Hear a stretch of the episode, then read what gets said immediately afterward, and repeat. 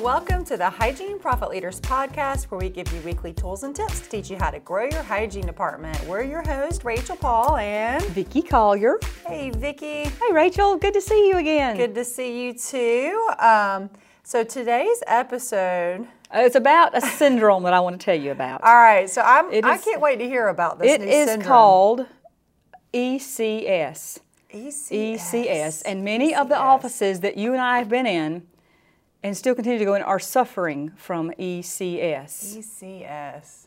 Okay. ECS is... What does that mean? Empty Chair Syndrome. Oh, I love that. Okay, obviously I made that up. Yeah. Okay, no, so I made it awesome. Up. But this is what we hear most of our offices complain about. For sure. You know, definitely one of the biggest complaints. We go in and talk about production, how to increase production, and we look at the barriers for getting to those numbers.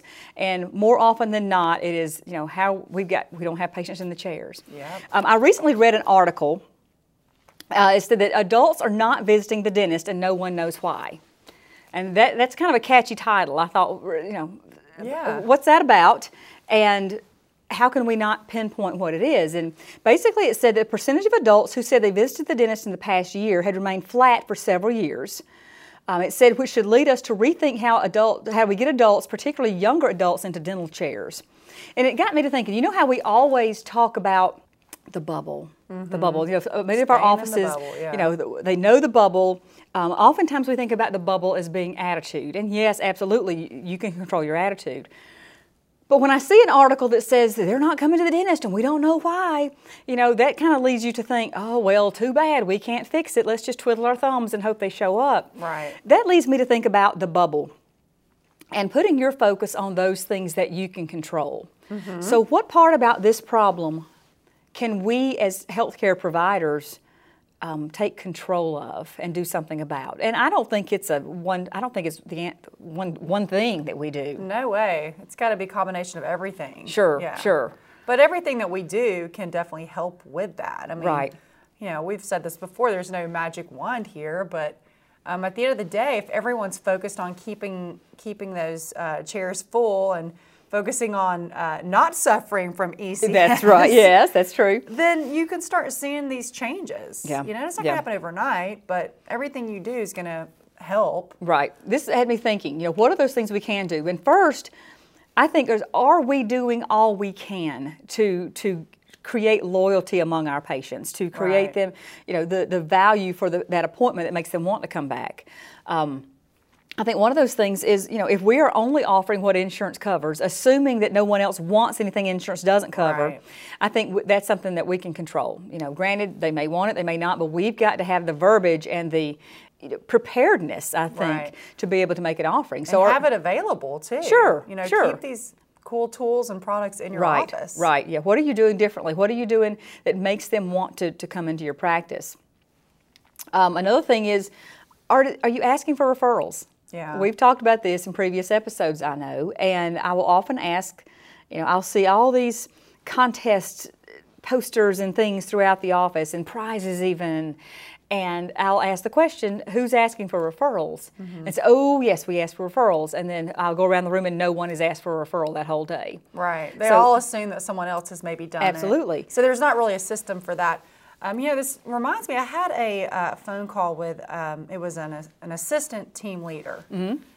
And we were talking, and she was saying how, you know, they haven't been hitting their incentives, and everyone's kind of getting frustrating and this, that, and the other. And, you know, and my first question was, and it ties into this because I think it's all filtering through this, was, I said, well, what are your new patient numbers, right? Because if you don't have the new patient numbers aren't where they're going to be, you're not going to have people in your chair. Absolutely. So how are you, as an assistant, how are you guys, I mean, you've got to have bodies in your chair. It's directly related. Everything is directly related. Sure. And so we had a good conversation about that, and I told her, I was like, you know, who's asking for referrals and who's, I mean, we can't just rely on the people answering the phones and their marketing alone. Right. Like, it's everyone's job in the office to keep those patients coming, you know, keep getting new patients through the door. And these are going to be people who have a better relationship with you already just through someone else who's had a good a good time in your good experience in your office than say the person who just Googles you. Exactly. You know that that you're just one in a list of many if you if you're relying on those. But you've got to ask. You do. And so I told this team leader, I'm like, you guys as team leaders need to get together, and maybe your game plan is focused more on how do we get more new patients and what active role do I have in, that, in my team? And start thinking a little bit more outside the box on that. Absolutely. Because at the end of the day, like they're, you know, they don't have bodies in the chair. It's going to be really tough. You can't be productive. Absolutely. And that's a good thing. You know, what are those marketing things that you can do? Are you actively, you know, thinking of, we talked about the bubble. What can you do? What can we do differently? What, what have we done in the past? Have we tracked that? Have we seen where we get our results?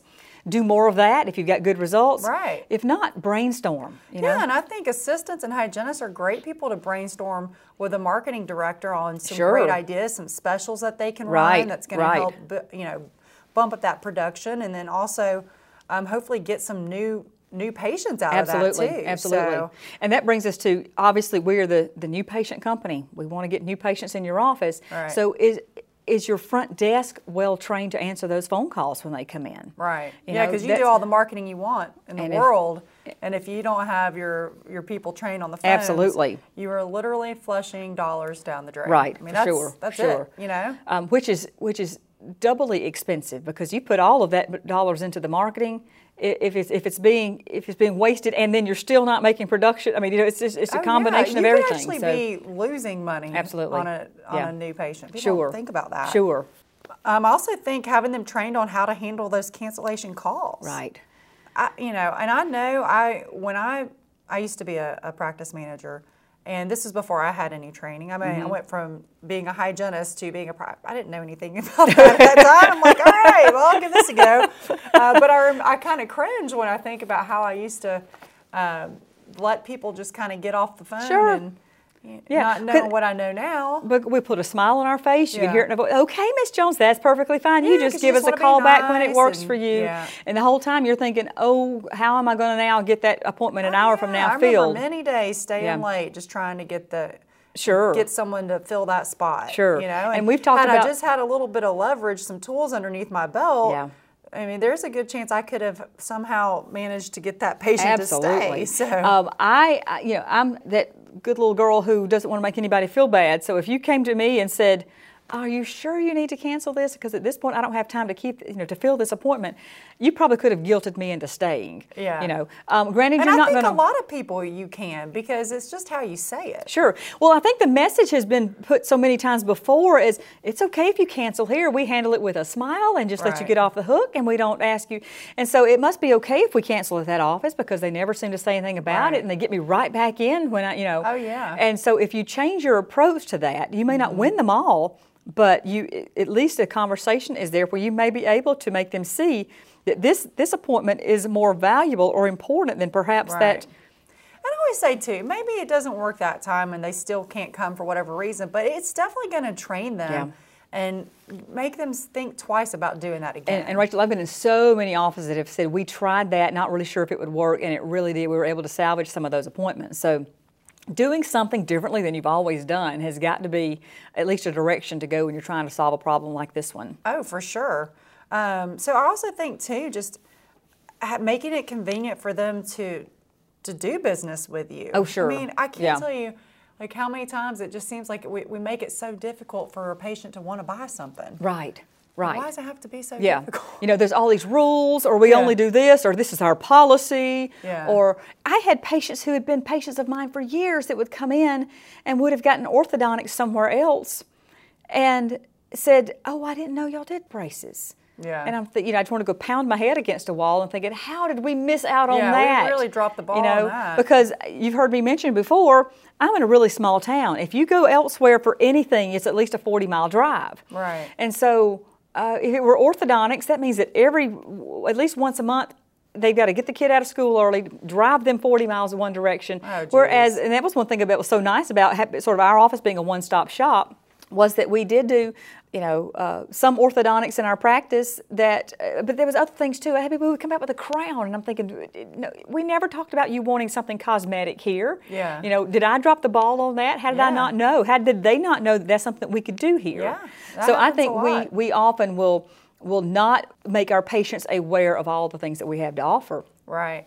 I know I've heard Jay say this at doctors one time, but he said you should be giving a hand mirror to every single patient and just saying, tell me what you'd like to change about your smile. Sure. What do you not like about it? And people will start pointing things out, and a lot of times they're simple cosmetic fixes. Well, you've probably heard my story about Miss Betty and the $4,000 that I very quickly sold her on crowns at 80 years old or whatever it was, because I got up the courage enough to ask and not be afraid I was going to hurt her feelings. And she jumped right in and did it the same day. Yeah. So it was something she wanted and that she actually needed as well, but I'd never thought to offer it before. And I thought, well, she's in a dental office, why she'd ask us if she wanted it. But I think we need to be proactive about that. I agree. I totally agree. So, yeah, I think, this all to me just kind of comes back into creating value in your practice. Yeah, everything we've talked about and everything we talk about in pretty much every episode is some sort of way that you can create value, whether it's through your verbiage, whether it's for the products you're offering,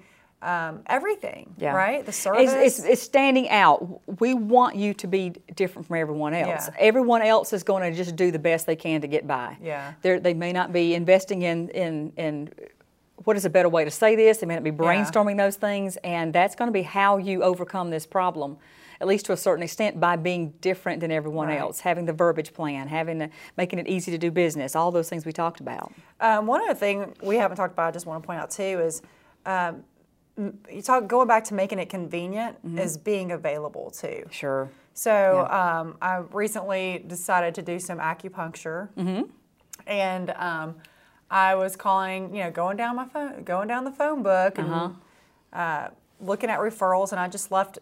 Not a single person that I called answered the phone, by the way, and I called 5 of them. Oh. But I ended up going to the one that called me back first. Oh yeah. And I couldn't help but thinking, man, I need to go into a business of, I need to own my own acupuncture. I don't know if I'm pretty sure I don't know if I can do that. But well, I mean, you've done other things. You've already admitted that you didn't know anything about. I didn't know anything about.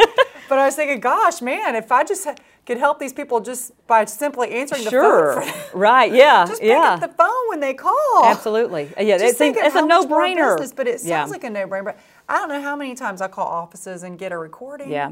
And Rachel, honestly, I'm probably not going to leave a message. Yeah. Because I figure they're probably going to call me. I know my schedule's kind of crazy. They're going to call me back at a time that's not convenient for me, or we're going to play phone tag. Yeah. So I'll just wait, and maybe I'll call them back later. Yeah. If you're suffering from ECS, I got to tell you, first thing you need to do is, are you missing calls? Because if you are missing calls, then there's a good chance that you've got some ECS going on. Right. And maybe you should, if you list that you have a phone number and that phone number goes to an answering machine, is there anyone monitoring that answering machine? Because recently I've called an office. I was wanting an appointment about a week away. I was going to have some time off around the holidays or something, and I was interested in doing a pretty high dollar procedure. I never heard a word back. Never heard a word back. Never, yeah. And then decided, okay, well, now I'm talking myself out. It was, I do a lot of things on the spur of the moment. Yeah. So at the time I made the phone call, had they answered the phone, I would have done that and jumped right in. Yeah. No one ever called me back. By that time, the moment had passed. Yeah, it already passed. Yeah. You'd already I'd kind of forgotten about it. I was heading to the airport, and I never heard. I said, they never called me back. So, make sure, and I've heard that recently, that someone said, oh, nobody checks that. So, if you've got someone, if you have patients who are able to leave a message somewhere, but no one's checking that, that's just kind of another slap in the face that we're either way too busy to do business with you, or you don't matter, or what, It sounds like common sense. It does. It really does. But it happens all the time. But it does, and I get that, because I know these offices are very busy, and, but busyness is not always a good excuse for... No, it's not. So, check your phones, people. That's all I can say. If you've got... Empty chair syndrome, I guarantee you there's some issues going on with your phone. You can to make sure that you take advantage of every opportunity. So, cool. Well, I love this. I like your little acronym there for Empty Chair Syndrome. Yes, I thought that's kind of what I thought about with this. But I thought, you know, the point of this too is don't listen to all the gloom and doom that you'll see on in the media or whatever. We do have some options, I think. You know, I think that if we take control of this situation. But again, it's the one I hear most commonly, and I know you do too. We're going to offices all the time, So yeah, I just encourage our listeners, you know, evaluate if this is an issue in your office, and you know, again, we hear this all the time. So sit down with your team and get a game plan, you know, evaluate your phones, talk about some things that you can do to up your level of service that's going to create this experience that will keep your patients wanting to come back and refer and all that other wonderful stuff that's going to keep bodies in your chair. So at the end of the day, you can't produce if you don't have a body in your chair. That's true. That's right. So we appreciate you listening to this episode. Be sure to stay tuned for next week's episode. And as always, we love hearing from you. So you can email us at hpl@schedulinginstitute.com. And until next time, stay educated.